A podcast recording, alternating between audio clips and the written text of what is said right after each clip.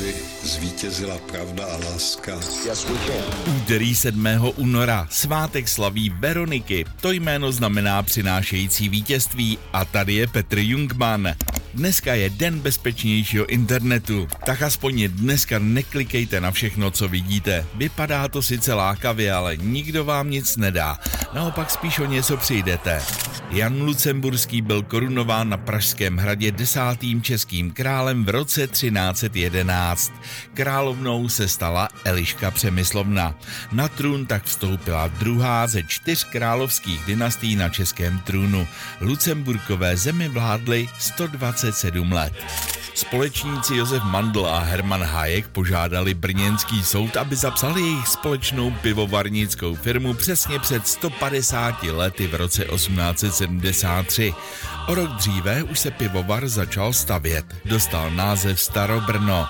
V Brně se ale pivo vařilo už někdy od poloviny 13. století. Král Václav I. udělil tehdy městu právo pivovárečné. Hafojárů, co počpila se měli špicové moravské hrdek.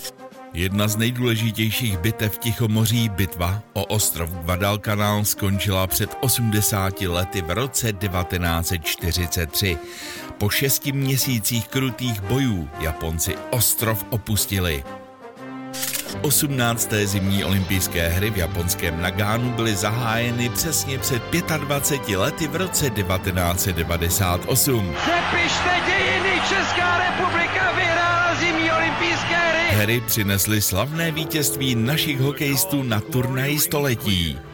A zbylé dvě medaile bronzovou a stříbrnou zařídila Kateřina Neumannová. Amy Winehouse nesměla před 15 lety v roce 2008 vystoupit na udílení cen Grammy, ač byla nominována v šesti kategoriích. Nedostala totiž výzum do Spojených států. Na vině byly drogy. A tak muselo být její vystoupení přenášeno satelitem z Londýna do Los Angeles. A Amy nakonec získala pět gramofonků. Před 150 lety v roce 1873 se narodil Thomas Andrews, hlavní konstruktér Titaniku. 75 je plzeňské rodačce herečce Janě Priceové.